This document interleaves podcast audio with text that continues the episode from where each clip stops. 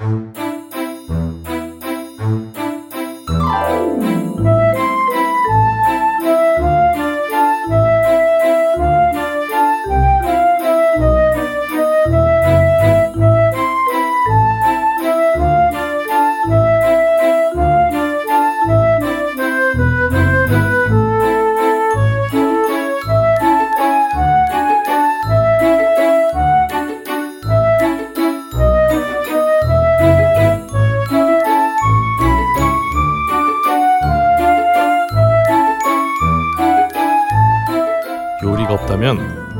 예술도 지성도 사라질 것이다. 알렉상드르 듀마의 말입니다. 걸신이라 불러다오 시즌 2 열두 번째 이야기 시작합니다.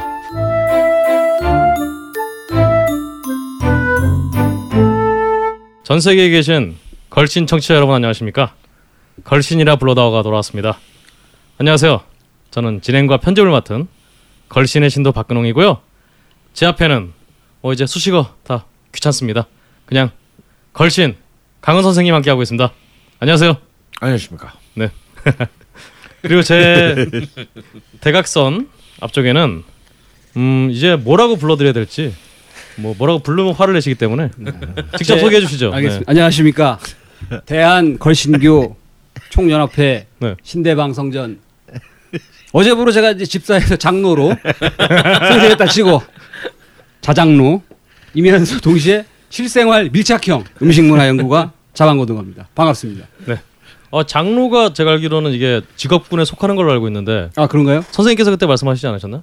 집사가 직업군에 속하는 건데 집사부터? 아 그런가요? 뭐 여하튼 그렇다고 합니다. 네네네. 알겠습니다. 그리고 제 대각선 아래쪽으로는요. 어, 사학계 숨은 식도락가 네. 조정원 선생님 함께하고 있습니다. 안녕하세요 조장훈입니다. 네, 안녕하십니까? 아, 오늘 아주 굉장히 시원한 복장을 하고 오셨어요. 예, 어, 집이 근처이다 보니 늘 편안하고 시원하게 그렇습니다. 그, 리고그 본인이 뭐 극극 거부해가지고 밝힐 그렇죠. 수는 없는데 갤러리 한 분이 지금 앉아 계시다는 거. 아 그렇죠. 아 뭐 아이디는 밝혀도 되지 않을까요? 어떠신가요? 예.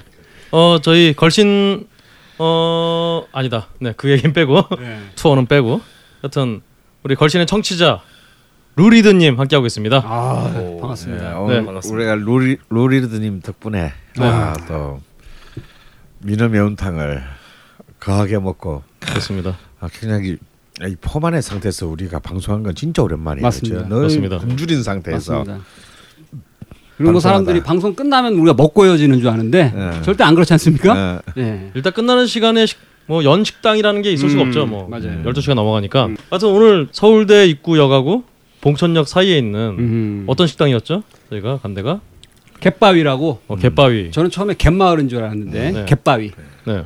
음. 어, 그 중간쯤에 있는 정말 뭐랄까 고수의 정말 느낌이 물씬 풍기는 음. 어 술도 한 병 이상 못 준다. 음. 한 병 이상 먹을 거면 나가라. 음. 그 갯바위를 저희한테 추천한 장훈 씨한테 잠깐 식당에 대한 소개를 잠깐 아 드릴까요? 그렇죠, 네네. 네 저도 이 집을 우연히 가게 됐는데요.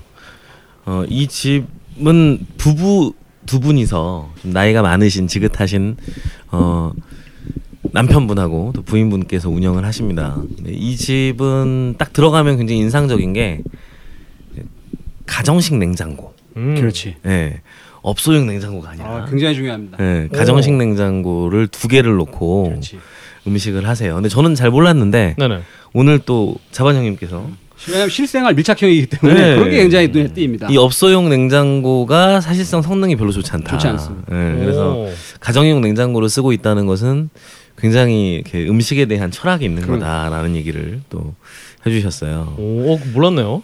그래서 이 두 분이 운영을 하시는데 사실 굉장히 허, 뭐 허름하진 않지만 깔끔하고 작지만 그렇죠. 좋은 식당이죠. 근데 어, 이 집이 생긴 지 얼마 되지 않아서부터 어 Blue 뭐 이런 거 있죠. 음, Blue Ribbon, 네, Blue Ribbon Survey. Survey, 어, 이런 데서 시- 선정이 바로 되면서 아, 아, 네. 한 4년 연속 Blue Ribbon Survey에 올라가고 있는 식당이기도 하고요. 음. 오. 그래서 그 좁고 허름한 골목 안에 어 정말 테이블도 한 여섯 개 일곱 개 예, 정도 있는 그런 작은 식당임에도 불구하고 아주 좋은 맛을 갖고 있습니다. 근데 무엇보다 깔끔하고 조미료를 거의 쓰지 않으시는 맛을 내고 있고요. 그리고 왜냐면 이 매운탕이라는 게 이 조미료를 안 쓰면 참 성립되기 어려운 음식이에요. 가장 어려운 음식이에요. 어, 이거는 끓여 뭐본 자들만이 알수 있는. 맞습니다. 그래서 삼수기탕, 음. 뭐또 겨울에는 대구탕, 대구탕. 음. 또 여름엔 민어탕 등 이렇게 메뉴판을 손수 이렇게 손글씨로 적어서 붙여 놓으셔서 계절에 맞는 메뉴들을 이렇게 보여주시는 집이거든요. 그래서 제가 가끔 이렇게 뭔가 좀 소박하지만 대접할 분들이 있으면 이렇게 모시고 가는 그런 집 중에 하나입니다. 아 그렇죠. 선생님 민어탕 맛은 어땠나요? 아 사실 이제 우리가 뭐 사- 우리가 민어탕이라고 하면 어 사실은 이제 이 매운 양념을 쓰지 않은 걸 민어탕이라고 하고 음. 자, 오늘 같이 이제 음, 어, 고추 다진 양념을 쓴 다다기 거는, 베이스. 예, 예, 쓴 거는 이제 그냥 민어 매운탕이죠. 맞아요. 예. 근데 민어가 아직까지 본격적인 철은 아니지만, 그러니까 아마 오늘 쓴 민어는 아마 한 50cm 내외의 작은 민어일 거예요. 네. 그 단면도를 보니까. 음, 그래도 이제 이렇게 크기가 작아도 민어는 굉장히 이제 그 어, 기름이 많고 어, 양질의 그런 어, 기름 많아서 사실은 이제 우리가 여름에 그 많은 보양식들을 하면은 이제 일단 뭐 곧 특집을 하겠지만요. 음, 뭐 게장국이나 삼, 요즘 뭐 국민 보양식은 삼계탕이죠. 그리고 뭐 장어나 이렇게 하지만 사실은 본래 국민 보양식은 민어 민어 민어탕 혹은 민어 매운탕이었어요. 근데 이제 민어탕은 아무래도 선도가 있어야 되기 때문에 음. 아, 선도가 없으면 너무 비린내가 너무 심하게 나기 아. 때문에 어좀 남쪽에 이제 전라남도 쪽이나 서해안 쪽에 가- 바닷가에서 먹었고 이전에 이제 뭐 조선 시대 같은 경우는 이제 이게 서울까지 와야 되잖아요 고기가 그래서 우리가 오늘 먹은 것처럼 매운탕으로 먹었습니다. 아, 아. 그래서 이제 그때는 매운탕이라고 하지 않았고 조치라는 말을 음. 썼어요. 그래서 이제 민어 조치. 음. 그러니까 이제 이 여름에 우리가 오늘 먹은 게 이제 우리가 서울 양반집 흉내 낸 거예요. 음. 야, 이제 물을 좀 넉넉하게 썰어놓고 이제 미나리도 좀 미나리나 넣고 뭐 쑥갓 같은 걸 얹고 그래서 이제 그 글자로도 민어 자체에 의지해서 어, 푹 끓여내고 매, 매운 양념을 한 거. 그래서 이제 여름에 아무래도 입맛을 잃으니까 음. 어 좀 땀도 많이 흘리고 이렇게 해서 이제 흘린 그런 것들을 그런 단백질이나 이제 지방 분들을 보충하고 또 좀 약간 매콤하게 해서 또 입맛도 돌리고 그냥 뭐 그래서 이게 사실은 어 양반 집들은 이제 민어 조치로 이제 보양을 하고 서민들 서민들은 이제 개패듯이 개를 잡아서 이제 게장국으로 아 하는 게 그게 이제 사실상 계급적인 일종의 그 여름 보양식의 구도였어요. 그래서 오늘은 참 아직 초복은 멀었는데 아 우리 또 룰리드님의 또 음, 덕분으로 보시로. 음, 보시로 역시 보시는 뭐 보, 뭐니 뭐니 해도 보시는 이제 역시 한 글자짜리. 어, 좀 일찍 우리가 어, 오늘 여름 보양식 테이프를 끄는 것 같습니다. 아주 훌륭했습니다. 다섯 명이서 일곱 공기 먹었잖아요 밥을. 네. 어 그렇죠. 거기 또 밑반찬도 굉장히 훌륭해서. 훌륭했습니다. 어 정말. 근데 오늘 그 그동에는 이렇게 이 민어 매운탕을 먹어보니까 딴 다른 매운탕하고 차이점 못 느꼈어요. 어떤 차이점 분명히 있을 텐데. 오. 일단 저는 글쎄요 오늘 굉장히 슴슴했고요 매운탕 네. 자체가. 그러니까 이렇게 음, 입안에 정말 이 양념이 안 남는 음. 이런 매운탕은 정말 처음 먹어본 것 같고 음. 살도 이게 어 이 살이 정말 이걸 뭐라고 표현해야 될지 모르겠습니다 진짜. 진짜 매운탕계 평양냉면이라고 해야 되나 이걸? 오, 정말 어 이런 사실 제가 전에 목포에서 매운탕계 이제 평양냉면은 네. 아구탕. 아 음. 예, 이게 이제 가장 시원하고 네. 그 해장에는 이제 그게 제일 좋죠. 이제 그 맵게 양념한 아구탕, 어, 아구 매운탕인데요. 내가 그 물어본 건 뭐냐면 민어는요 음, 전라남도 말로 하자면 달큰합니다. 오. 달죠. 매운탕인데 달아요 맛이. 그래서 이게 설탕을 넣어서 단 게 아니야. 그러니까 이 민어에 좀 이제 그 이 뭐랄까요 그 아 그 민어의 기름이 참 독특해. 생선 자체가 갖고 네, 있는 가- 풍미가 자체가- 가늘고 빽빽한 육질 안에 네. 기름기가 쫙 스며 쫙 있는. 스며들리는. 그래서 굉장히 그것이 그 우리의 식감을 왜 보통 이제 이 매운탕 같은 이제 우럭이나 이런 걸 매운탕 끓이면 이렇게 이제 그 국물이나 또 그게 이제 그 국물 안에 그 빠져나간 이제 우럭 그 살들은 좀 각이 서 있습니다. 음. 맛이 강직하죠. 음. 근데 민어는요 참 그 남도의 능선처럼 맛이 굉장히 부드러워요. 음. 굉장히 부드럽고 우아합니다. 입안을 어, 다 어. 이렇게 코팅하는 것 어, 같아요. 코팅하는 같이 음. 어, 굉장히 여성적이죠 그 맛이. 그래서 사실은 이제 이전에 좀 있는 사람들이 그걸 그 맛을 굉장히 높이 평가했던 것 같습니다. 음. 우리가 매운탕이다 그러면 시원하잖아요. 어, 시원하거나. 아니면 칼칼하고 자극적이죠. 어, 네. 민어탕은 전혀 그렇지 않다는 거. 네. 아, 그렇습니다.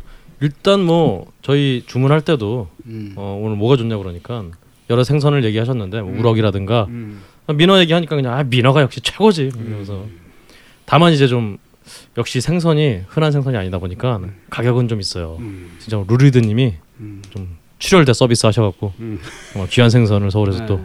맛있게 먹었습니다. 감사합니다. 아 그렇죠. 감사합니다.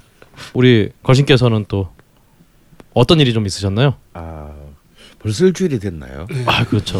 아 제가 정말 요즘은 거의 그렇게 말을 합니다. 참 50이 넘어서야 이렇게 참 너무 힘든 하루하루를 보내고 있어요. 정말 야근하는 직장인 매일 야근하는 직장인 모드로 오. 한 일주일을 살다 보니까 어우 막 진짜 좀 힘들었어요. 어. 사표 내고 싶은가요? 근데 사표를 받아줄 데가 없어. 아, 본인 본인한테. 그래서 뭐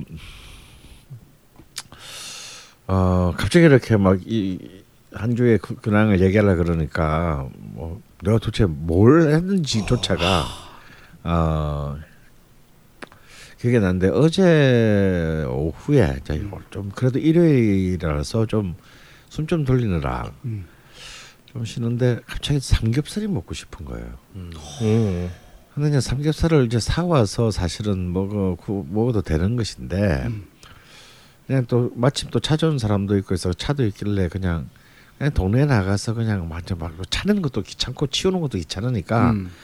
그냥 동네에서 사 먹어야지 하고 제가 이제 생각하는 집이 좀 있었어요. 그 집이 일요일에서 문을 닫은 거야.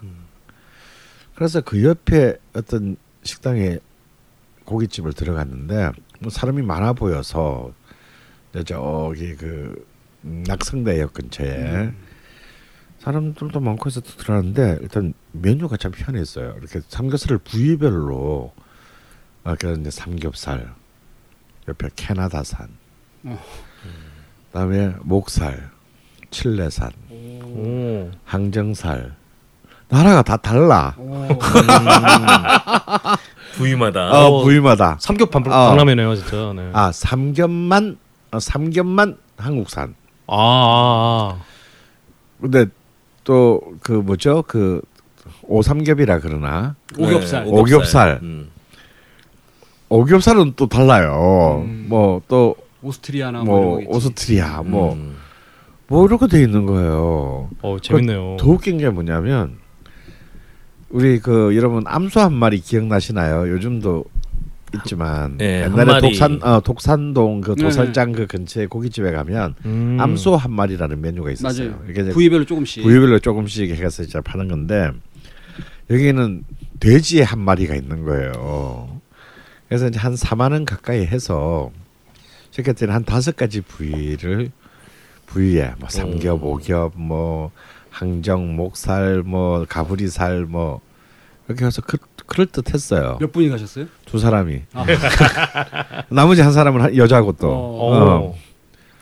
근데 그때는 뭐 돼지도 한 마리 다 잡아 먹을 것 같은 기세였기 때문에 뭐 넣을 그게 그 고기가 이제 쟁반에 담겨서 넣을 때까지는 그럴 듯했어. 근데 이제 또 쟁반 가운데 구멍이 뚫려 있는데 그 고기 굽는 이제 그 철판 가운데 그게 구멍에 딱 맞게 또 이렇게 된장찌개를 딱 넣어줘요. 그러니까 딱 가운데 마치 어 된장찌개 그 저 왜 어딘지 알 것 같죠? 어, 거기 딱, 딱 들어가. 구멍에다 된장찌개 어, 삽입. 아, 삽입. 어, 삽입. 어, 이게 또 이게 비주얼이 괜찮아. 어. 난 된장찌개가 끓기 시작해서 딱 먹는데 거기서부터 약간 맛이 가기 시작했어요. 어, 뭐랄까 너무 노골적인 그 조미료의 맛과 그냥 조미료 맛 그 자체.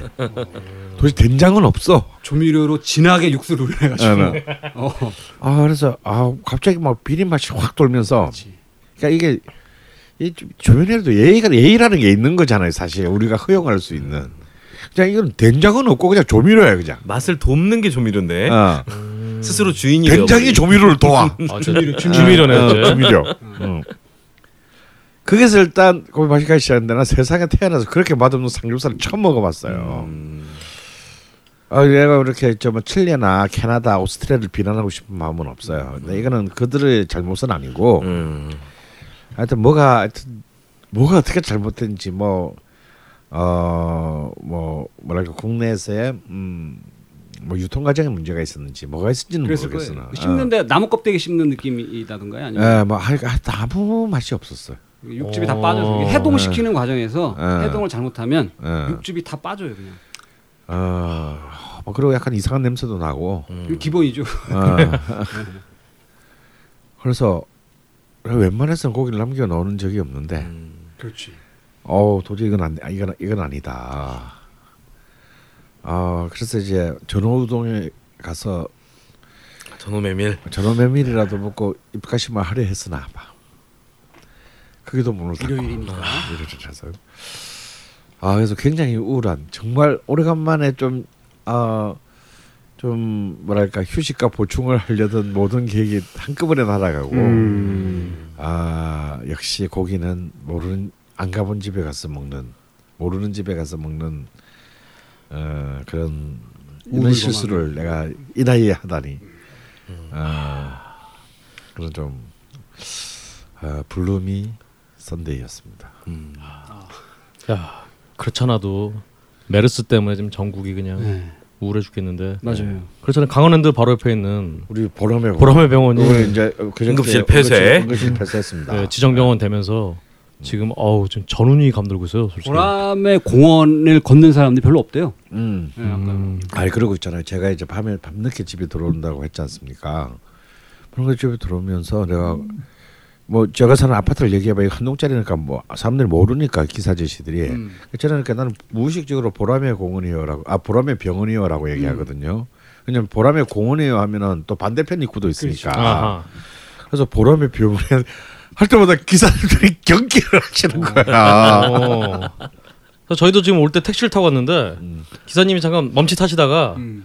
어, 대범한 척 되게 아뭐 병원이 어때서 네. 이러면서 대범한 척 하셨는데 하, 이거 진짜 빨리 진정이 돼야 맞습니다.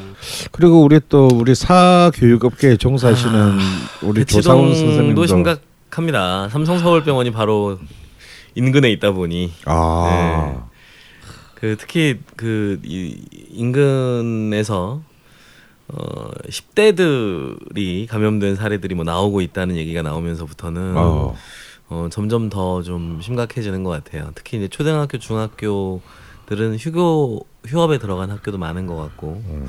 고등학생들은 그래도 역시 우리나라 입시가 있기 때문에 십시가 메르스보다 더 독하니까. 예, 그러니까 결석률은 별로 없는 것 같아요. 음. 음. 예, 그런데 문제는 이제 설명회. 어. 지금 사실 이제 입시 설명회들이 피크를 이룰 때인데 음. 대학들의 입시 이 설명회 하면 이제 우리 청취자들은 잘 몰라요. 이- 어, 뭐, 아, 예, 그러니까 대학들이 이번에 우리가 입시를 어떻게 뽑는다라고 음, 입시 요강을 발표를 하고 음, 또 설명을 하는 설명회를 갔습니다. 음. 근데 이제 이- 이런 설명회가 한번 열리면 이제 고3 학부모들부터 입시 관계자들까지 쭉 가서 듣기 때문에 기본적으로 500명 이상 이렇게 모이는 큰 행사가 되지요. 근데 그러다 보니까 이런 행사들이 다 취소가 되는 거예요. 음. 그러니까 대학들 설명회도 취소되고 대규모의 뭐 메가스터디 뭐 대성 뭐 이런 설명회들이 취소가 되니까 또 어머님들도 설명회 오시려고 하지도 않고 또 학원 입장에서 보면 지금쯤 이제 기말고사 들어갈 때쯤 여름 방학 이제 설명회를 해야 되는데 근데 설명회를 할 수가 없는 네, 이런 상황이 되고 있는 거죠. 그 장훈 씨 학원 이름이 뭐죠 참? 하이 논술입니다. 아 하이 논술. 네. 거기 오는 애들이 주로 고 3예요, 고 2예요. 고3입니다. 고3. 네. 음. 고 1, 2도 있고요. 마스크 하고 와요? 아 저희는 학원에서 음. 아예 학생들에게 마스크하고 알코올 솜을 비치를 하고 학생들에게 제공을 합니다. 어. 그래서 학생들에게 혹시라도 음. 어, 감염에 저기 가서 얼마서 소리 안 들으려고. 경우에. 어. 네. 그렇죠. 그러니까 이, 이게 기본적인 서비스로 좀 제공을 해줘야 아이들도 믿고 음. 또 열심히 공부를 하겠죠. 음. 고3 교시라고 제가 느끼기에는 냉면집들은 메르스의 영향을 좀 안 받고 있는 것 같아요. 네. 제가 냉면집을 최근에 몇 번 많이 갔다 왔는데 음. 그때마다 인산 인해를 어, 항상 이러고 있었습니다. 참 그래서 저는 참 여기 우리 계신 분들이 다 그 좀 자랑스럽고 참 그 훌륭하다라고 생각드는 게 정부의 그 지침을 굉장히 잘 따르고 있는 절대 우리 낙타 고기 안 먹잖아요 지금. 특히 선생님이 좋아하시는 낙타 유로 만든 요구르트 절대 안 드시고 계시지 않습니까? 먹지 말라니까. 굉장히 훌륭하다고 보고 있습니다. 아, 우리 정말 한바탕 먹을 뻔했잖아요. 그 자방구동원님도 낙타 타고 오시는데 원래. 그럼요. 네. 아, 재미없다. 좀 약했습니다. 죄송합니다.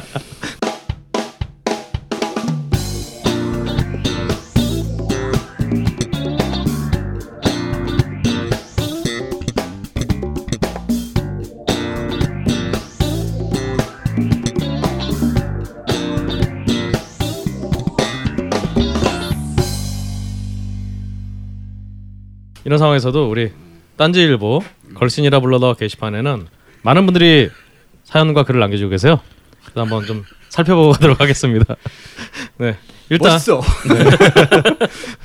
난안 되더라고요 그게 안 되더라고 자 청취자 여러분들 궁금하실 텐데 네. 뭐가 안 되냐면은 난 소리 내서 방구가 안 껴져 선생님은 너무 자연스럽게 돼. 뭐 삼음절 이상의 노래도 가능하다고 들었는데 멜로디로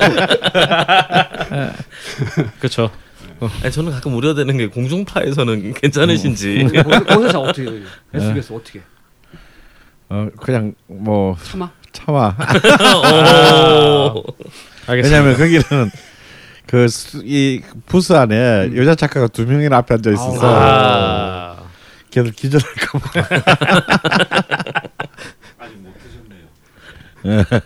저희도 빨리 걸신 이 강원랜드에도 여자 작가 두 명이 앉아 있을 수 있는 그날을 기다리면서요. 어우 제발 네, 어, 맹렬 우주알량님, 안그리님, 마코마코님, 으라차차 힘내자님, 사우스나님, 네모투님, 유영기의 종마님, 어, 또 돌아오셨어요. 아브락사스님께 항상 감사 말씀드립니다. 그럼 일단 먼저 식당 탐방 게시글부터 좀 살펴볼게요. 일단 제가 먼저 뭐 예, 말씀드리겠습니다. 이 쿨쿨님이 어, 김천의 장성 반점에서 공지가 이렇게 떴다고 합니다. 대단히 죄송합니다. 몸 건강 관계로 당분간 충전 중입니다. 응원과 관심으로 기도 부탁합니다. 행복하세요 하면서 음. 좀 몸이 안 좋으신가 봐요. 그래서 지금 네, 기약 제가, 없는 제가 우리가 한번 소개했었죠. 예, 예, 그렇죠. 그래서 음. 기약 없는 휴업을 하고 있다고 지금. 아 좀 휴업하는 집들이 많이 늘어났어요 실제로. 네. 어. 음, 사실 이게 식당이라 식당 일을 한다는 게 참 진짜 가혹한 노동이거든요. 자 어, 정말 힘든 일입니다. 제, 좀, 좀 이거 이게 좀 성급한 얘기일 수도 있던데 네. 정말 제일 힘든 일 같아. 요 네. 주방에서 일하시는 분들 네. 그래도 급여를 나 많이 받으면 음. 뭐 그- 그 미력 하나만 거기서 보람을 찾을 수 있을 텐데 음. 급여도 엄청 짭니다 진짜 음. 음. 그렇죠. 그 급- 급여를 이제 그 집주인들이 다 가져가죠. 맞아요 아, 예. 그거 주면서 아까워한다 예. 진짜로 예. 내가 아는 사람 같은 사람 그런 사람 있어요 아유 가슴에 사무치는 얘기 예. 잘 들었습니다. 10세만 생각하면 네. 하긴 우리 저기 대치동 앞에서 이런 말 하면 안 돼. 저기야말로 힘듭니다, 진짜. 새빠지게 한 달 몸 팔아가지고 그죠? 그 진짜 몸 파는 일이잖아 저기도 몸 팔아서 전부 다 집주인한테 쾌락도 없는 몸 파는 거 어. 알겠습니다. 빨리 넘어가죠. 우울한 얘기는 빨리 넘어가도록 하죠. 예, 예. 네. 나 언제 우리 그 언제 우리 빌딩 하나 사냐 대, 대치동에. 그러게요. 그래서 그게 그게 한 두 층은 학원하고 네. 우리 우리 식당 한또한 식당 식당 1층에 내고 꼭대기 층에는 철학관 하나 내드릴게요. 아 철학관이라는 이 사람은 연구소 연구소. 연구소. 그때 저에게는 실질적으로 건물의 주인인 건물 관리하시는 분을 저 맡겨주시면 좀 좋을 것 같습니다. 네. 차다 빼. 막. 공부 열심히 하는 개그 공부 열심히 하는 열심히 하고 있습니다. 장훈이 학원 다니는 건가? 아, 저 설명회 가봐야 되는데 저. 어. 네. 다음으로 우리 예, 더트님. 요 분이 그 글 올려주셨는데 걸신님 영통의 제목이에요. 올리신 글이 걸신님 영통의 보형만두 드시고 나서 입가심하러 오세요라고 해서 올리셨습니다. 그 요분이 근데 영통에 있는 커피숍을 하나 이제 추천을 해주셨는데 네. 드립앤드랍이라고 요 집은 로스팅을 이제 직접 하는 공방인데 가격도 저렴하고 커피도 맛있다. 네. 아메리, 아메리카노 같은 경우는 2천 원에 모시고 있고 야, 그 직접 그 음. 그래 배전까지를 다 하는데도 굉장히 싸네요. 예, 드립 어. 커피가 이제 3천 원에서부터 5천 와, 원짜리가 싸다 있다. 진짜. 진짜 어. 싸네요. 예, 이런 말씀을 해 주셨는데 아, 감사합니다. 요즘 이제. 드립 커피 너무 비싸서 못 먹겠어요. 뭐 그냥 그냥 만 원이야. 아, 어. specialty 유행한 다음부터 어. 커피값이 너무 오른 것 같아요. 읽고 보니까 드립앤드랍 광고해줬네. 아 그러게요. 이 사장님 하여튼 이거 나 방송 들으시면 뭔가 행동에 옮겨주시기를 음. 네. 바라겠습니다. 네. 다음으로 이제 우리 또 걸신 게시판에서 상주하고 계시는 아. 해외의 수많은 청취자분들께서 사연을 남겨주셨는데요. 네. 일단 윤현기의 종마님 어, 게시판을 한동안 도배하셨던 아직도 윤- 하고 계시고. 아직도, 하고 아직도. 계시는 네. 그 오늘 소개하는 소밭집은 가게 이름은 밝히지 않겠습니다. 음. 네, 일본에 있는 곳입니다. 네, 미쉐랑 별한 개를 받은 곳이고 지금은 사라진 곳입니다. 그래서 음. 아주 아주 고전적인 장인의 가게였대요.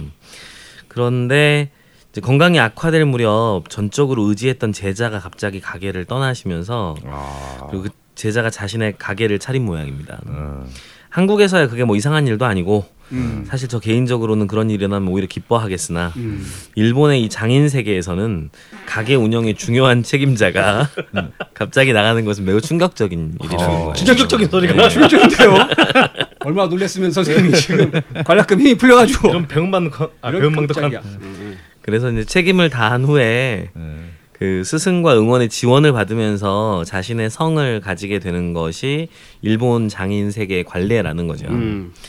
근데 이제 장인에게 더욱 충격적이었던 것은 그 이 가게를 차린 제자가 언론에서는 그 장인의 이름을 거론하면서 자신이 그 유파라고 말을 한다는 겁니다. 그래서 명인을 배신하고 떠난 후에 명인의 높은 이름값을 철저하게 이용하는 모습을 보였다는 거죠. 그래서 이제 충격 속에 의지했던 제자 없이 힘- 힘겹게 가게를 꾸려가던 장인이 건강이 급격히 악화되고 결국 가게에서 쓰러졌고요. 그래서 한동안 소밭집은 그 뒤에도 주변 사람들에 의해서 운영이 됐지만 결국 유종의 미를 거두기로 했답니다. 음. 작년 말 마지막으로 단골 손님을 대접한 후에 이제 소바 집을 문을 닫으신 거죠. 음. 그래서 불과 몇 달이 지나지 않아서 저는 장인께서 다시 소밭집을 열었다는 소식을 전해 들었습니다. 어. 그래서 이번에는 미쉐랑 별을 지키는 곳이 아닌 서민적인 가게로 여셨다고 하네요. 어떤 가게인지 참 궁금한데 네.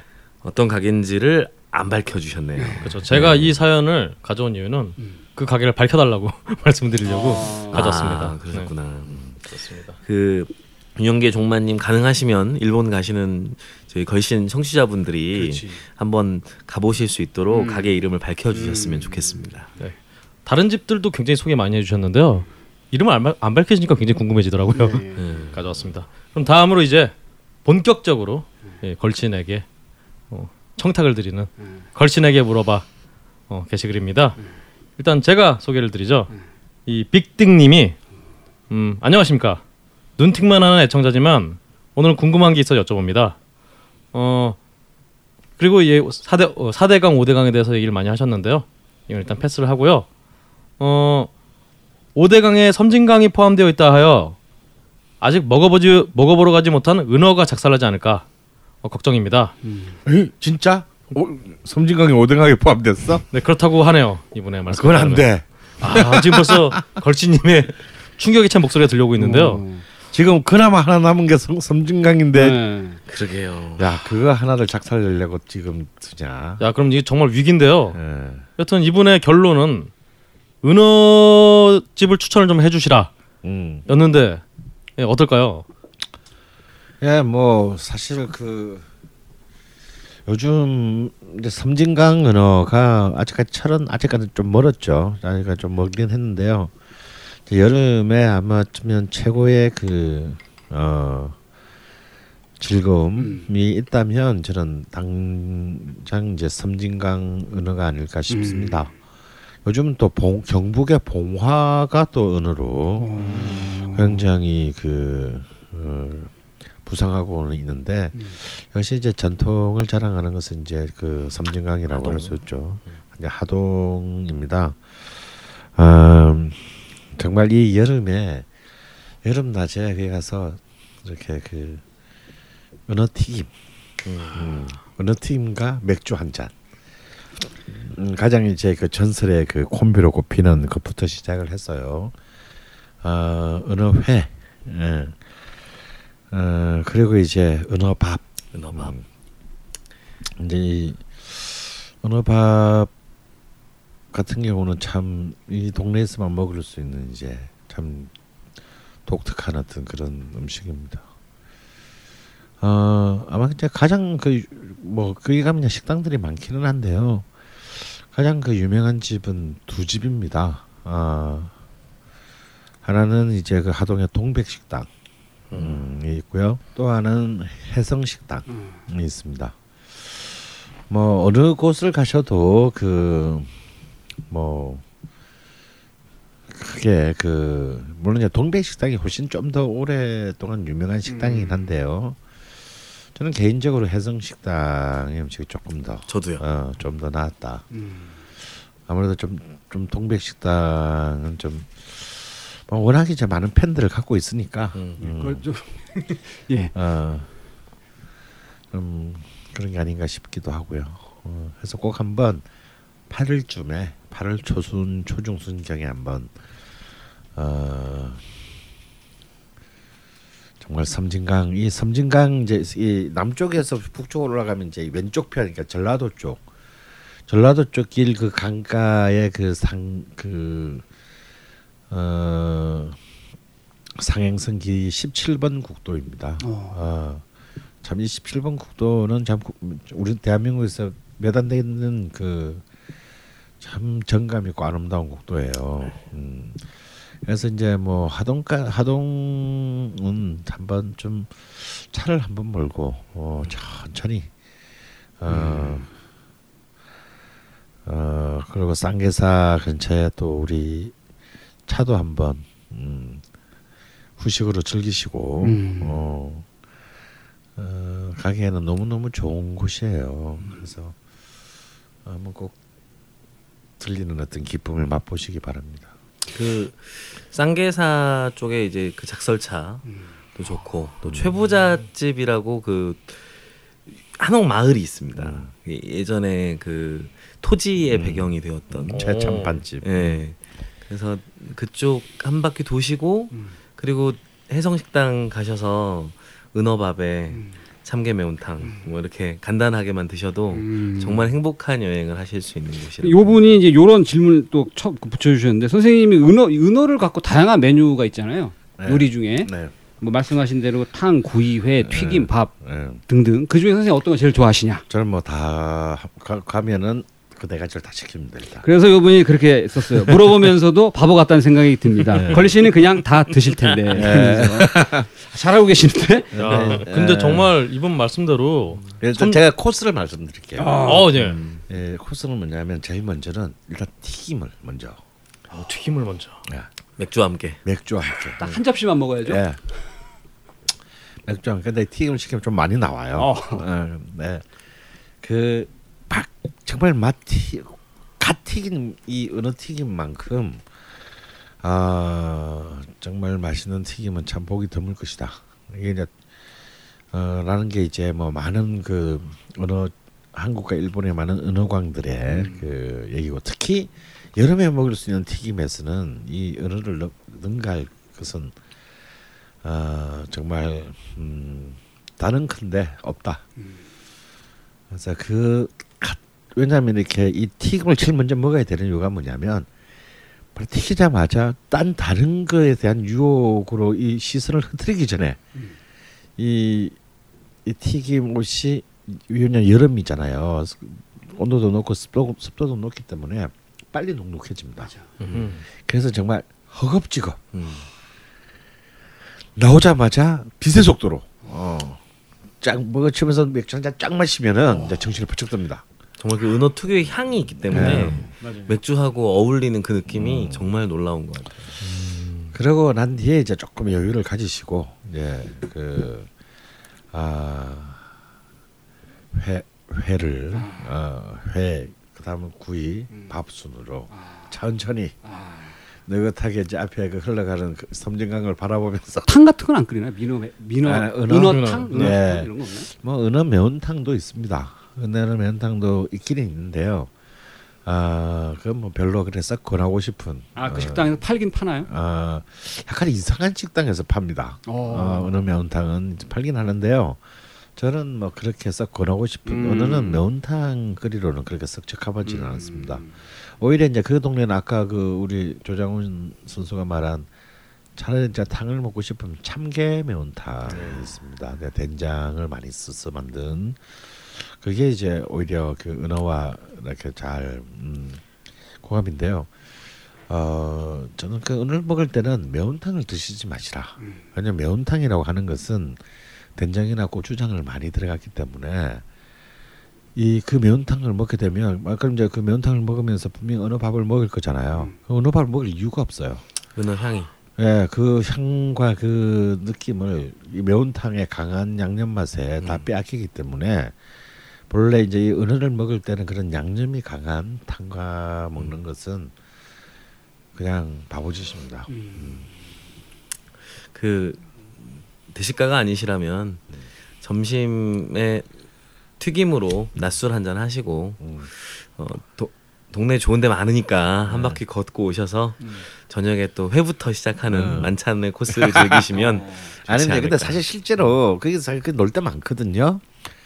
그렇게 하면 참 좋은데 우리나라는 너무 그 사람들이 급해. 영국대 갔으면 끝장을 봐야 되는 거야. 어, 그러면 이제 튀김 앤 은어밥 은어밥 그럽니다. 근데 어, 그게. 거기를 공사할 이유가 없는 강인데. 그러게요. 어 왜냐면 거기 공사하면 큰일 나는 게요. 그러다면 이 섬진강에서 나는 은어뿐만 아니라 제첩 이 모든 것들이 아작이 나고요. 이 섬진 섬진강하고 이 남해가 만나는 이 포구가 그 모퉁이가 망덕포구입니다. 이 망덕포구의 전어가 또 최고입니다. 음. 이 민물과 바다가 만 이게 만약에 이 이게 만약에 하군 공사를 하고 또 무식이 지랄을 들면 이 섬진강을 둘러싼 모든 자원들이 하구에 또 퇴적층이 쌓일 쌓여서 것이고. 아주 개착살이 나는 거죠. 아 섬진강은 거느리지 말지 웬만하면 여하튼 누구한테 얘기하시는 거죠? 박양 참 그건 건드리지 말자 우리 인간적으로 네. 씨바 근데 섬진강은 이미 그 일제 시대 때 유역 변경식 발전을 해서 동진강 쪽으로 또 일부 지류를 흘려보냈잖아요. 예. 그래서 그렇지 않아도 한번 망가진 경험이 예. 있는 강인데. 그거 사- 그거 다시 살아 돌아오는데 진짜 몇십 년이 그러게요. 걸렸는데 이거를 또 망가뜨리면 음. 참 이건 속상한 일이네요. 아마 경남 서부 지역 건설업자들이 좀 소외감을 느낀 것 같아요. 음. 동부 지역 쪽은 낙동강에서 짭짤한 재미를 봤는데 씨바 서부 우리도 경상도인데 씨바 뭐 아마 이런 이런 것이 아닐까. 그러니까요. 네, 다음 도나스 님의 사연인데요. 한국에 갔다가 마일라, 마일리지로 무료로 동경의 친구들을 보러 갔다 왔습니다. 제가 입은 짧아도 신기한 거 좋아하는 걸 알기에 특별히 대접한다고 해서 첫날은 겉만 익힌 닭고기 타다키를 먹었습니다. 오, 닭고기도 타다키를 먹는군요. 어, 십몇 년 전에 동경에서 닭 육회를 먹어보았기에 신기하면서도 그저 그러면서도 신기한 맛에 먹었는데 꼭 sirloin 설, sirloin 서로인을 얘기하시는 거죠. 스테이크 medium rare로 먹은 것 같은 감칠맛과 어, 육질감이 있더군요. 어, 일본 애들도 회로 먹는군요. 음. 저희 걸신 투어 멤버분들은 다 먹어보셨지만 다음 날 다른 친구는 돼지고 고기 고기 꼬치 전문점에 끌고 가더니 이 집 18번이라고 돼지 젖 찌찌와 돼지 자궁을 주더군요. 음. 그래서 불행히 그날 돼지 자궁은 품절이라 못 먹고 찌찌만 먹고 왔는데 양념으로 시켜서 그랬는지 모르지만 육질감과 맛은 닭똥집 비스무리 했었습니다. 그래서 한국에도 애절하고 태어나지 않은 새끼 돼지를 먹는다고 들었습니다. 프랑스에서도 태어나지 않은 송아지를 먹는다는 글을 옛날 이규태 코너에서 읽어본 적이 있는데요. 한국에서 자궁을 먹을 정도로 세분화된 델리커시 요리가 있나요? 일본 내에서도 흔한 요리가 아니기에 일본 사람들이 더 미식가라는 말은 절대 아니고요. 어, 곱창, 대창, 똥꼬 앞에 막창까지 먹는 건 알고 양은 위고 간 천엽은 일본에서 먹고 뭐 이 정도는 아신답니다. 지금은 대중화되지 않았어도 어, 먹었던 그 우리가 흔히 먹지 않는 부위가 있다면 어떤 건지. 예.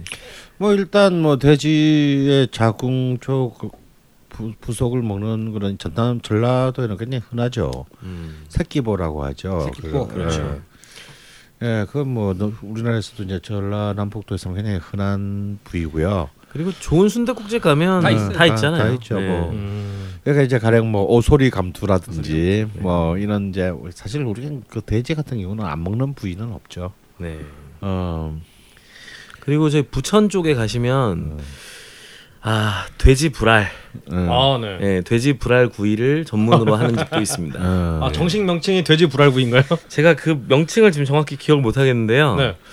그걸 뭐라고 하죠? 불알이 불알이지 뭐. 한번 찾아봐야 되겠는데. 돼지 고안구이라고 하진 않을 거고. 예. 음. 그거 뭐 우리 이미 글씨에서 소개했지만 이제 소자지탕. 네. 어, 예, 뭐 우랑. 예. 음. 미국에서도 먹고 있지 않습니까? 예. 그래서 실제로 저기 그 지금은 참 사라져서 안타까운 집이 돼버렸지만 대중옥에서 음. 아. 네, 우랑을 팔았었죠. 알았죠. 네.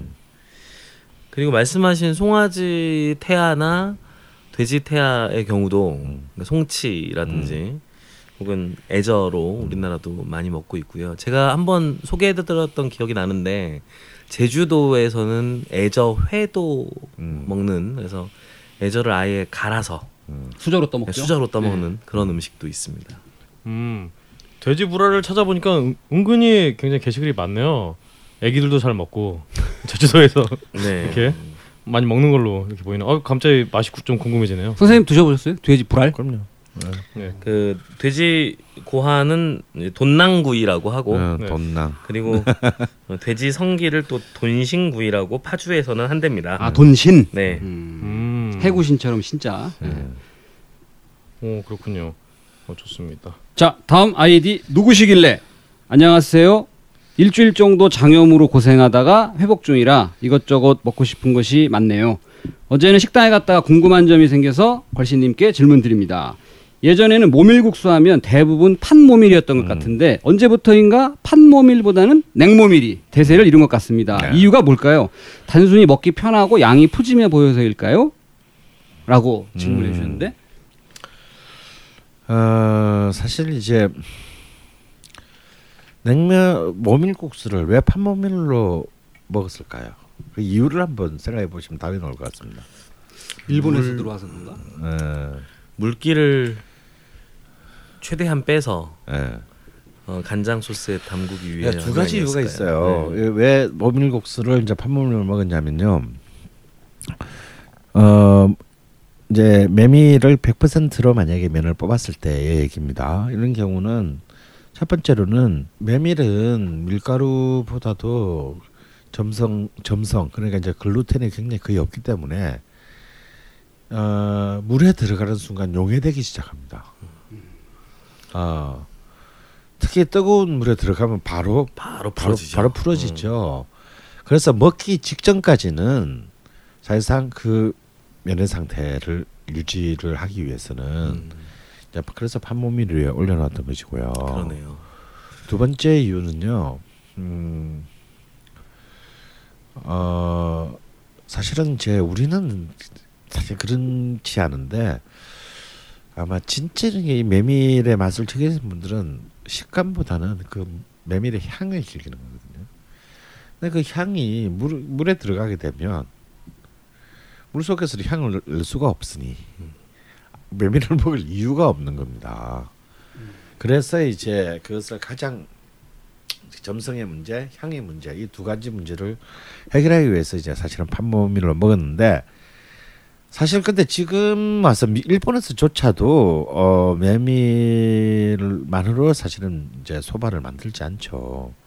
왜냐하면 이제 점점 메밀 국수를 좋아하는 사람들이 또 추, 추구하는 것이 이제 이 식, 이 식감 입에 들어갔을 때의 그 끊어지는 느낌. 그러니까 톡이냐 툭이냐 어 이런 살짝 이 살- 이게 아주 그 미묘한 차이들을 하다 보니 그래서 이제 뭐 2대 8로 섞는 것이 저- 밀가루 2대 어, 니하치. 어 니하치라 그러죠. 어 몸이 메밀 8로 섞는 게 가장 그 모든 걸 잘 살리는 것이다. 아니다. 8대 1대 1로 하는 것이 가장 그 식감이 좋다. 여기 이런 이제 그 전분을 말합니다. 또 뭐 3대 7, 뭐, 하여 뭐, 그래서 집집마다 이제 자기들만의 그것인데 이제 이 핵심은 뭐냐면 점점 밀가루나 전분에 특히 우리나라 같은 경우는 이 탱감을 사랑 이분들이 우리 지금 쫄깃쫄깃한 맛, 이 면에서의 쫄깃쫄깃한 또 우리 또 일본보다 훨씬 더이 좋아하기 그, 좋아하기 때문에 얼마나 그러면 우리가 쫄면을 먹겠어요. 어? 음. 끊어지지도 않는. 어? 제가 볼 때그 제발 쫄면냐 처음 먹을 때는 야 이걸로 목을 메도 죽겠다. 음. 이런 생각을 할 정도로 이런 걸 그 탄성을 좋아하다 보니 사실은 이제 이 메, 메밀국수에 사실은 그 밀가루나 어, 전분의 점, 그 요소들이 점점 점점 커지게 됐습니다. 그렇게 되기 때문에 사실은 이게 이제 육수에 담겨도 음. 음, 버틸 수가 있게 된 거죠. 면들이. 근데 우리나라 사람들은 냉면에서도 알 수 있고 많은 이제 뭐 가라 멸치국수, 잔치국수 이런 등을 알 수 있듯이 국물을 좋아해요. 이 판모밀처럼 간장에 찍어 먹는 거, 찌개. 아 찌개는 우리 스타일이 아닙니다. 음. 그래서 이제 기본적으로 이제 이 면들을 그 다양한 뭐그 고기 혹은 해산물 혹은 또 어 채소에서 우려낸 물 등등을 통한 이 육수에 육수와 면을 조화시킨 걸 좋아해요. 그러다 음. 보니까 이제 점점 대세가 판모밀에서 이제 이른바 냉모밀 혹은 이제 그냥 몸 그 온모밀에 가는데 또 이런 그그 이런 새로운 경향의 그 모밀국 소바의 문화를 만든 게 이제 결국은 아또 어찌 보면 이제 전주와 그렇죠. 예, 의령 같은 그런 이제 특이한 곳에서 시작된 것이 이제 전국화됐다라고 할 수 있습니다. 그 자루 소바, 각계 소바 그러죠. 음. 예, 근데 자루 소바, 각계 소바 넘어오게 된 과정 보면 냉장고도 있지 않을까 싶어요. 음, 그러니까 맞아요. 육수를 차갑게 음, 음. 냉장고로 어, 얼릴 수 있게 된 다음부터는 그 다음부터는 면이 좀 덜 풀어지는 거죠. 예. 예, 그러니까 사람들이 굳이 어, 자루 위에 놓지 않아도 어, 충분히 면의 질감을 좀 느낄 수 있는 예, 예전에는 정말 예전에 제가 아주 어렸을 때 서울 소바 전주에 서울 소바 갔던 기억 생각해 보면 육수가 그렇게 차갑지 아, 않았거든요. 음. 예. 그런데 이게 차가워지면서부터는 대부분의 사람들이 더 이상 자루 소바를 찾지 않았던 것 같습니다. 그렇죠. 그러니까 우리는 또 그렇게 또 차가우면은 우리는 좀 극단적이잖아, 좀 우리가. 야, 좀 이것을 주는 거 차가워야 돼. 음. 그래서 사실 예를 들어서 거기 우리 술 먹는 데도 들어갔는데 막 우리 소주도 막 굉장히 차갑게 해서 그렇죠. 야시 야시 빠이 이거. 근데 사실 이제 이러다 보니까 와인이라든지 사케도 막 너무 차게 먹어요. 그러니까요. 맥주도. 맥주도 네. 그렇고. 그래서 이제 먹어? 너무 차게 먹어서 그 술 자체가 가지고 있는 풍미, 이 차, 너무 차게 온도가 내려가면 그 풍미가 사라집니다. 그렇죠. 아. 무조건 시원한 맛으로 먹는 거야. 그냥. 예. 예, 그래서 좀 너무 또 이렇게 차게만 또 먹거나 아니면 또 너무 뜨겁게 먹거나. 어, 막 중간에 기어 없어. 어. 그래서 이제 이런 것들도 이제 조금씩은 이제 좀 그 음식이 가지고 있는 포텐셜들을 좀 충분히 누릴 수 있는 것으로 좀 방박하며 똥 싸는 그런 좀 지혜가 필요하다. 아, 아니 그, 굉장히 중요한 지혜죠. 네, 그 세계적으로 봐도 문지방에 족갱기는 이후에 정말 대박. 방방하면 똥 싸는 와 이건 정말 마지막으로요. 무야산다님이 걸친 인문학편 보조 자료로 참고할 만한 자료들을 검색할 수 있는 사이트를 찾았습니다 하면서 어 archive.한식.org라는 사이트를 보여 그 올려주셨어요. 음, 네 아직 자료가 그- 보니까 근데 생각보다 그렇게 많지는 않더라고요. 아 그 자료 그 제가 그 사이트를 한식문화재단 사이트인데요. 네네. 어그 사이트를 몇 년 전부터 아 네. 자료들을 보고 있는데 역시. 2012년까지는 아 주 좋은 자료들이 많이 있었습니다. 아 네. 그래서 오래된 한식당 연구 프로젝트도 진행을 했었고요. 음. 그래서 우리나라의 오래된 한식당 한 160여 집에 대해서 어, 그 집의 가문의 역사까지 아 이런 이런 사이트가 있었네. 아이씨. 저희는 뭐 더 그보다 위대한 사이트를 준비 중에 있지 않습니까? 아 그렇습니까? 네. 언제나 말로만. 네. 네. 어, 무야산다님의 마지막 멘트로 걸신에게 물어봐 예. 마칠까 합니다. 예. 걸신님 건강하세요. 네. 공식 멘트죠 이거는. 네. 아 참 참 이거 빼먹었다. 아 또 각계각층에서 음, 시즌 1의 파일들이 왜 이렇게 복구가 아직도 안 되느냐. 음. 이게 생각보다 더 오래 걸리나 봐요. 학원에 있는 겁니까? 아시다시피 에- 에피소드가 굉장히 많기 때문에 금방 끝낼 수 있는 일은 아니라 또 이것만 전담을 하는 게 아니라 음. 다른 거 하면서 또 이걸 하는 거라서 음.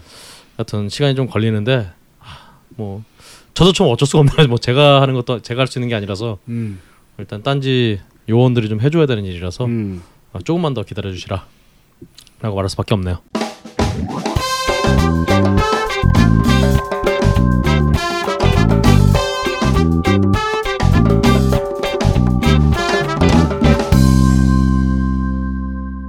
우리 자방고등어님께서 준비하신 코너죠? 어, 야심의 야심찬 야심은 아니고 그 그거 전에 긴급 편성된 미니 초대석 오늘 조장원 선생님 모시고 잠깐 그 요새 그 뭐야 그 황사도 많고 이래가지고 네. 목캔디 이런 거 많이 먹잖아요. 네. 아, 얘기. 초대석 조장원 선생님 모시고 강의를 많이 하시는데 네. 목캔디 이런 거 많이 드시나요? 아 제가 이게 또 먹어 엄청 먹을 것 같은데. 예전에 제가 예, 예. 강의를 99년부터 했는데 네. 어, 목캔디를 많이 먹었던 저, 적이 있었어요. 오. 네, 그래서 그 특히 정시 논술이 있었을 때는 음. 아이들 수능 끝나고 나면 서울대 시험 보는 1월 중순까지 음. 두 달간 매일 강의를 합니다. 오. 매일 12시간씩 강의를 음. 했는데 네, 그렇게 되면 어 목이 버티지 못하는 거죠. 그렇지. 래서 뭐 그 당시에 뭐 홀스, 미놀 트로키, 어. 뭐 목캔디 어. 이런 걸 입에 달고 살았어. 많이 먹었다는 게 어느 정도 많이 먹은 거예요? 하루에 이거 한 통으로는 안 되죠. 오. 네. 그냥 달고 사는 거죠, 그냥. 오. 네. 그렇게 많이 먹으면 무슨 뭐 부작용이 나옵니다. 오, 어떤 네. 부작용이 있나요? 몸이 붓고요. 음. 발기부전. 어, 혀, 피가 머리로 막 쏠리는 것 같은 오. 열이 위로 올라오는 것 같은 느낌. 오. 이게 아무래도 화한 성분이다 그렇지. 보니까 음. 아마 이제 몸의 열을 위로 띄우는 것 같아요. 어. 아 그래서 음, 막 어지럽기도 하고 음. 말도 더듬더듬 하게 되고 오. 그걸 한번 겪고 나니까 음. 목캔디를 잘 안 먹게 되더라고요. 어. 지금은 안 드시나요? 저는 그런 거 잘 안 먹고요. 그러니까 되도록이면 이제 발성을 좀 안정되게 해서 음. 이제 무리를 하지 않으려고 하는 아. 네, 강의를 하게 되죠. 알겠습니다. 지금까지 미니 초대석 주장원 선생님과 함께했습니다. 아니 오늘 아톰님 초대석 오신다고 안 나왔다고 이런 식으로 때우고 넘어가는 거예요? 자, 제가 그 오늘 말씀드리고 싶은 거는 특별히 뭐 코너 이름은 없는데 뭐 굳이 어거지 우리 갖다 붙이는 거 잘하잖아요. 그러면 자방고등어의 잡동사니. 어, 잡동사니. 예, 해가지고 몇 가지 말씀을 드리려고 합니다. 그 선생님은 혹시 더 레스토랑이라는 잡지 혹시 더 레스토랑이라는 레스토랑은 아는데 The Restaurant이라는 잡지는 참. 예. 요게 그 영국의 그 미디어 그룹 윌리엄 리드라는 그 회사가 있는데 얘네가 2002년부터 The Restaurant이라는 그 잡지를 만들어 가지고 여기에서 세계의 최고 레스토랑 50군데를 World Best Restaurant 50. 네. 요거를 하는데 올해도. 이제 나왔어요. 1등은 그 스페인에 있는 그 레스토랑이 차지를 했더라 했더만요. 근데 이제 50등까지 발표를 하는데 100등까지 이걸 확대해 보면 우리나라에 있는 식당 두 군데가 여기 들어갔다. 아 그게 정확히 말씀드리면 아, 두 군데가 들어갔나요? 네. 세 군데가 아니고? 세 두 군데. 오. 아 이게 이 World Best 50 Restaurant을 2002년부터 해서 실제로 이게 미슐랭 가이드를 아성을 능가할 만큼의 파워를 갖게 되었다고 하거든요. 그래서 이거를 홍콩에서 주최를 해서 아시아 베스트 레스토랑 50을 선정을 했었어요. 음, 거기에서 우리나라의 식당 3개가 선정이 됐었거든요. 음, 올해는 두 군데. 올해는 두 군데. 두 군데. 아. 근데 그 두? 두 군데 어디냐면은 네. 그 93등에 정식이라는 한정식 집이라는데 이름이 정식이래요. 아닙니다. 정식당. 정식당 얘기했지. 청담 아, 청담 정식당. 원래는 압구정동에 있었죠. 요게 그 영어를 영어로 된 거였잖아요. 거기에는 정식 J U N G S I K로만 딱 나와 있더라고요. 음. 거기가 93등이었고 79위가 저는 여기 옛날에 한번 가봤던 것 같은데 가로수길에 있는 류니크 루니크. 유태영 셰프가 네. 네, 하고 있는 여기가 79위. 아. 를 차지했다고 합니다. 근데 요 그 선정에 대한 신뢰도에 딱 8월 달에 꼭 한 번씩 거기 갑니다. 어, 어. 이 신뢰도에 문제가 좀 있는 게 여기에 선정 방식이 이 전 세계 그 27개 지역에서 온 셰프, 요식업 관계자, 뭐 전문 기자 등 972명의 독립 독립적인 전문가들로 구성된 평가자들이 18개월 동안 이 사람들이 먹었던 레스토랑 중에서 각자 7곳씩을 선택을 이제 해서 그걸 취합을 하는 건데 요 그 평가 시스템은 평가자들이 실제 해당 레스토랑을 갔다 왔는지 안 갔다 왔는지는 모른다. 음. 네, 이런 어떤 그 치명적인 그래서 평가자와 레스토랑 사이에 어떤 그, 그 흑막에 그런 부정이 이루어질 가능성이 배제할 수 없다라는 문제 제기를 항상 달고 있는 그런 어떤 그 순위가 있어갖고 요걸 하나 제가 말씀을 드리고 그 루니크 같은 경우에는 김 버터. 어 굉장히 독특한 어, 예, 풍미가 있는 음식이었고요. 정식당도 메뉴 정말 비싸죠. 아마 그래 비싼 건 아닌데. 예. 1인분에 네. 기본 한 8만 원은 네. 들어가는 집인데 그 그 집 말고 이제 신라 호텔의 한 집이 지금 아까 말씀하신 그 두 집이 아시아 베스트 레스토랑 50을 뽑을 때도 들어갔던 집입니다. 어... 그리고 이제 신라 호텔의 레스토랑 이름이 아 내 이름이 기억이 안 나네. 요 유니크라는 요 레스토랑이 2014년도 SBS 생활의 달인에 나왔다고 하는데 생활의 뭔? 뭔 달인으로 나왔는지는 모르겠어요. 하여튼 음. 이거 나왔다고 하고 있고 참그 류니크 이 집은 그 웹툰 중에 미슐랭 스타라고 네. 그 그런 그 네, 프렌치 요리에 대한 네, 만화가 네, 있는데 네, 네. 거기 아주 대놓고 직접적으로 음. 어그 아예 그 류니크라는 레스토랑에 출연하고 음. 류태환이라는 이 이름으로 대형 주인 아아그 주인공 이름은 류태환인데 어쨌든 손님이 별로 없어요. 아. 어, 참 안타깝습니다.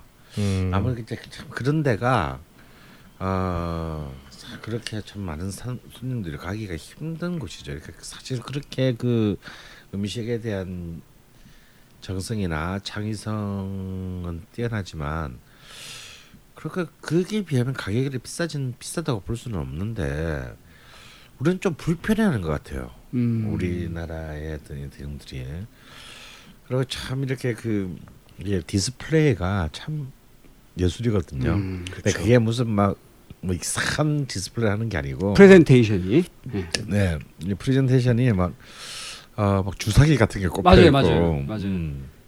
그냥 즐겁습니다. 근데 음. 그냥 마음 편하게 그냥 그 즐기면 되는데 왠지 거기 가면 이렇게 막 그 격식에 내가 구속되는 것 같은 그런 거 이게 참 한국인들 맞아요. 스타일에는. 좀 안 맞는 음. 것 같고요. 저는 정식당에 대해서는 조금 생각이 다른데 처음 압구정동에서 열었을 때는 굉장히 훌륭한 레스토랑이었던 것 같습니다. 음. 지금 청담동으로 옮기고 난 뒤에는 글쎄요, 그 어, 저는 좀 많이 quality가 좀 떨어지고 focusing이, 그러니까 좀 집중성이 많이 좀 어, 다시 말해서 셰프의 어떤 이 음식 음식에 개입하는 셰프의 어떤 그런 열정이랄까 이런 게좀 점점 좀 희석되어 가고 있는 게 아닌가 그래서 굉장히 좀 우려스러운 식당입니다. 정말 이렇게 보기로는 너무 좋은 식당들이죠. 그리고 아까 이제 제가 말씀 못 드렸던 한 집은 신라 호텔의 라이언. 음, 그거는 예. 뭐야? 나는 실로트레 실에서 아예 근처도 안 메뉴가. 뭐죠? 예, 신라 호텔 라이언도 이제 한식과 프렌치 퓨전을 아. 하는 곳인 것 같은데요. 저도 안 가봐서 어. 예, 이거 이 집이 아시아 베스트 레스토랑 50에 38위에 올랐던 집입니다. 어. 음. 보니까 1위로는 이제 태국 방콕에 있는 가간이라는 레스토랑이 선정이 아니요. 그 지금 언제적 자료를 보고 계신지 모르겠는데 어? 2015년 올해는 하여튼 그 1, 1등은 그 스페인에 있는 삼형제가 운영하는 레스토랑인 네, 엘세르데 월드 베스트. 아, 저희는 네. 아시아 예. 베스트 제 네. 말씀. 그 삼형제가 형제인데 말씀하신 김에 말씀을 드리면 이제 메인 셰프가 이제 디저트 뭐 이거 다 따로 따로 소믈리에가 삼형제가 따로 하고 있는 요 식당 1등을 했다라고 하고 있고 두 번째로 하다 보니까 무슨 그 우리 청취자분들이 중에는 그돈 많으신 분들이 많으시고 여유가 계신 분들이 많으시기 때문에 요분들이 그 이제 관심을 갖고 좀 들어주시라고 홈플러스가 매물로 나왔어요. 청취자분들의 작은 여유가 계신 분들은 참여해 보셔라 하는 상황에서 제가 요게 이제 매물 나왔는데 홈플러스가 작년까지 매출이 매년 한 8조에서 9조 정도로 쭉 유지를 했다는 겁니다. 음. 마, 마트 순위로는 2위였는데 근데 이제 2012년을 기점으로 해갖고 수익성이 계속 떨어졌어요. 그래서 2011년도에는 5,600억, 12년도에 4,400억, 13년도에 3,300억 이제 수익성이 수익이 났는데 그러면 이제 매물로 나왔으면 이걸 이제 청취자분 어 나 사야겠다 생각하는 분 있을 거 아니에요. 그럼 내가 돈을 얼마를 준비해야 될까를 이제 궁금하실 수도 있기 때문에 말씀을 드리면 요 가치를 이제 평가를 해야 되잖아요. 네. 네. 그런데 이제 홈플은 이제 그 테스코사하고 관련이 돼 있기 때문에 그 주식이 이제 그 거래소에서 거래가 되지 않고 그래서 이제 주식 시장에 상장돼 있는 이마트를 이제 대조군으로서 이제 비교를 해봐야 되는데 현재 이마트가 그 가치가 한 10조 정도 된다고 합니다. 시가총액이 6조 7천억이고 이거 대표나 뭐 주주군에서 차입금이 3억 3천 정도가 들어왔던 모양이에요. 그래서 합치면 10조 정도 된다라고 하는데 홈플은 이제 기업 가치를 현재 어, 한 7조 7천억 정도 보고 요 중에 차입금을 받은 거를 돌려줘야 될 차입금이 들어와 있나 봐요. 1조 7천억 정도가. 그래서 요걸 빼면은 한 6조 정도 된다. 그럼 청취자분 중에 세 분 정도 어, 괜찮은데 이런 분 계실 거예요. 6조 정도 되는데 요거를 사시려면 실제로는 한 7조 정도 이상을 현재 호가하고 있다. 근데 홈플을 청취자분들 중에 사시면 참 좋은 게 뭐냐면 얘네가 전국에 매장이 140개 정도 있어요. 네. 그 중에 30개는 임대료를 내고 쓰고 있고 음흠. 그나마 다행으로 이제 나머지 110개가 직접 홈플러스 거 토지와 오. 건물을 소유하고 있다. 부동산 가치는 계속 올라가잖아요. 어 그러게 그러게요. 그러니까 누구든지 이거 사 지금 사놓으면 좋아. 홈플러스 지금 사놓으면 좋아. 네. 그래서 우리나라에서는 그 오리온 그룹의 허인철 부회장 요 분이 네. 몇년 전까지만 해도 이마트 대표이사 네. 오리온에서 요 분을 데리고 와갖고 했는데 홈플러스가 매물에 나오니까 네. 그리고 청취자분들하고 경쟁자죠 그러니까 네. 허인철 부회장님 오리온 쪽하고 요 분하고 그다음에 농협에서도 이제 관심을 보이고 있다. 아. 근데 허인철 부회장이 있는 이 오리온은 이, 예, 7조 정도가 있어야 홈플을 사는데 네. 오리온이 지금 7조를 가동할 수 없어요. 아. 돈이 너 몇천억밖에 안 된다 하더라고. 네. 근데 우리 청취자분들은 뭐 조단위 움직이시는 분들이 루리드님도 내가 볼때 그런 것 같은데. 음. 그러니까 저 양반이 여기 사장이 될 수가 있어 홈플러스. 아. 그래서 뭐 이제 사모펀드 쪽 자금들하고 같이 해서 뭐 살려고 한다라는 이런 뉴스가 있으니까 관심 있으신 분들은 한번 도전해 보시기를 말씀드리고 에, 원래 제가 하고 있었던 그 오늘의 신상 아, 네. 신상. 요거를 이제 관련해서 잠깐 말씀을 드리려고 하는데 여름이면은 뭐니 뭐니 해도 우리가 간편하게 날이 더우면 집에서 요리해 먹기 쉽- 쉽지 않습니다. 음. 그래서 많이 먹는 게 라면인데 네. 그 중에서 비빔면. 오. 팔도 비빔면 이건 뭐 누구나 좋아하는 거잖아요. 선생님도 그렇죠. 좋아하시죠? 제 아들이 좋아합니다. 그렇지. 그런데 이게 그 홈플 이 홈플이 홈플러스에서 나오는 곧, 거군요. 아니 곧 팔릴 거야. 아, 파, 곧 예. 팔릴 홈플러스 발표에 네. 의하면 1월부터 5월까지 라면의 그 판매 순위 네. 이게 홈플러스 알아주는 사람 별로 없는데 발표를 해왔었나 봐. 음흠. 근데 그 중에 4월부터 드디어 비빔면이 날이 더워지니까 top5 안에 들어갔다요. 음. 근데 비빔면으로만 따지면은 30년 동안 비빔면 1등이었다는 거예요. 오. 오. 아니 팔도 비빔 말고 또 비빔면이 있나? 마- 있죠. 농심에서도 나오고. 이제 잠깐 기다려보세요. 나옵니다. 그래가지고 근데 얘네가 30년 동안 1위를 하고 있다 보니까 얘네가 이제 소비자의 그 눈높이에 맞춰가지고 맛과 품질을 개선 작업을 우리도 모르는 사이에 쭉 해왔습니다. 어떻게 애들 개선했냐면 나트륨 함량을 이제 작년에 이제 기존 대비 60mg을 줄였어요. 오, 이게 음. 뭐 얼마 줄인 거죠? 자 기다려봐요. 근데 올해는. 올해는 추가로 100mg을 더 줄였어. 오. 나트륨 거의 맥맛이 아니겠느냐 싶겠지만 그렇지 않습니다. 그래서 최종적으로는 1090mg까지 지금 나트륨을 줄여놓은 상태예요. 팔도 비빔면에 들어가 있는 짠맛이. 오호. 근데 우리가 알고 이거 얼마 전에 다녀갔잖아요. 야 이거 빨리 끝나기 힘들겠다 하고 돌아간 WHO 아, 네. 메르스 사태를 보고 그런 얘기를 남기고 돌아갔잖아요. 단기간에 안 끝나겠다 이러고 갔거든요, 얘들이. 음흠. 근데 WHO에서는 나트륨 1일 섭취 권장량이 2,000mg이에요. 음. 근데 요거는 이제 순수 나트륨만 얘기하는 것이기 때문에 우리가 말하는 소금, 염화칼슘, 염화나트륨으로 요거를 하면은 약한 에, 5g 정도는 하루에 먹어도 된다라고 아하. WHO에서 얘기하고 있다는 거죠. 근데 한국인은 평균 하루에 12g씩 먹고 있다고 합니다. 음. 한국인 중에 강원수님은 30g 정도씩은 매일 드시고 계시는 것 같은데 어쨌든 얘들이 나트륨을 줄여왔고 두 번째는 요거는 꼭 그 비빔면에만 해당되는 게 아닌데 우리가 라면을 끓일 때 참 짜증나는 순간이 가끔 있습니다. 뭐냐면 스프를 뜯을 때 어. 네.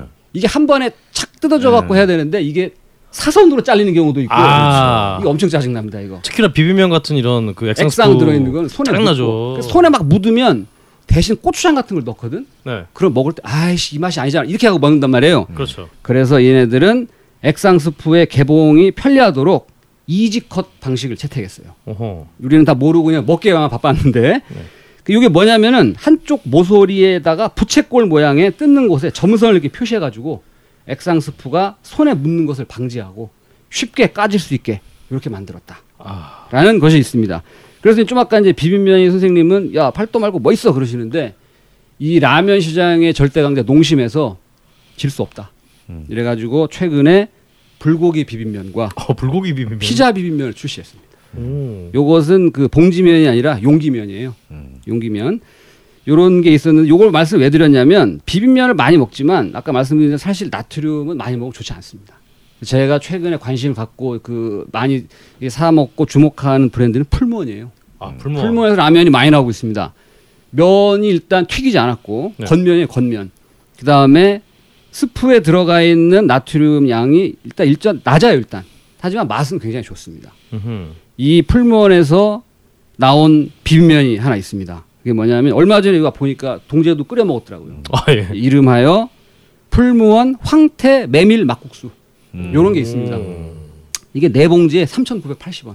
음. 홈플러스는 곧 팔릴 거기 때문에 요거는 롯데마트 기준이에요. 어허. 롯데마트 기준으로 3,980원이고 요 막국수를 끓여가지고 이거만 먹는 것보다는 골뱅이를 딱 하나 넣어서 먹으면 좋잖아요. 어, 배보다 배꼽이 커지는 아니 아니. 느낌인데. 근데 우리의 그 동원에서는 그냥 골뱅이가 아니라 구운 골, 골뱅이가 나왔습니다. 오. 이캔 그 뚜껑에 보면은 골뱅이가 석쇠에 굽고 있, 구워지고 있는 모양이 그림에 그려져 있는 동원 구운 골뱅이 요 400g짜리 요것도 롯데마트 롯데로 이제 바뀌는 것 같은데 롯데마트 기준으로 5천 원대 중반에 어유. 나왔습니다. 요한 한 깡통 있으면 한 두 번 먹어요. 아하. 그래서 제가 오늘 말씀드리고 싶은 건 주제 주제 얘기가 많았는데 오늘의 신상 요거는 뭐냐면 팔 저 풀무원에서 나온 황태 메밀 막국수. 요거와 동원에서 나온 구운 골뱅이. 지금 롯데마트에 방송 들으시고 가면 구운 골뱅이 같은 경우는 행사 중이에요. 30%를 세일하고 있으면서 캔 옆에 코딱지 로 비고 있죠 지금 캔 옆에 골뱅이 소스가 붙어 있습니다. 어, 어. 이거 맛이 기가 막혀요. 어, 골뱅이 원래 골뱅이만 안에 소스가 들어 있는 거 아닌가요? 아니에요. 이 양반 안 먹어봤구만. 못 먹어봤죠. 네. 네. 그 골뱅이를 사다가 옆에 붙어 있는 소스를 바로 묻혀서 먹어도 맛있고 음흠. 예, 행사를 하고 있으니까 그 앞으로 그 매각될 홈플 말고 앞으로 롯데마트에 가셔가지고 아니, 홈플도 매각될 거니까 혹시 떨이 행사 이런 거 하지 아니 않을까요? 그건 루리드님이 사면 그때 얘기하고 아, 예, 알겠습니다. 앞으로 이제 롯데마트를 좀 제가 빼달라고. 예, 네. 그걸 말씀드리도록 하겠습니다. 네. 아, 좋습니다. 예, 이상으로 뭐 좀 어수선했는데 자방고등어의 잡동사니 마시겠습니다. 수고하셨습니다. 감사합니다. 다음 방송으로 이어집니다.